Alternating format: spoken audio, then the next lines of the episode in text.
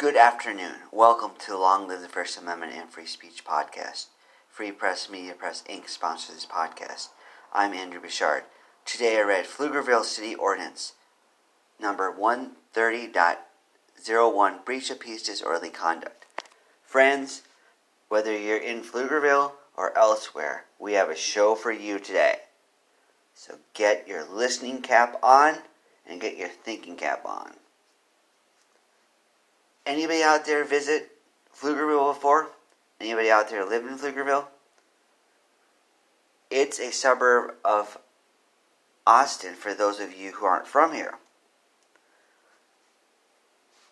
I go there every once in a while, and it's a nice place. However, we have a bone of contention with a law. We don't like obscenity laws here, so we have issues, we have concerns, we have reservations with one of its laws the breach of peace disorderly conduct. Don't get me wrong, there are certain sections of this law we have no qualms about. We don't have qualms about certain things here, but there are a couple sections that raise concern for us. Section 1, section A1 and A2 let me read those sections. It says, quote, A1. A. A person commits an offense if he or she intentionally or knowingly 1. Uses abusive, indecent, profane, or vulgar language in a public place, and the language by its very utterance tends to incite immediate breach of peace. 2. Makes an offensive gesture or display in a public place, and the gesture or display tends to incite an immediate breach of peace. End quote. Have any of you out there done that?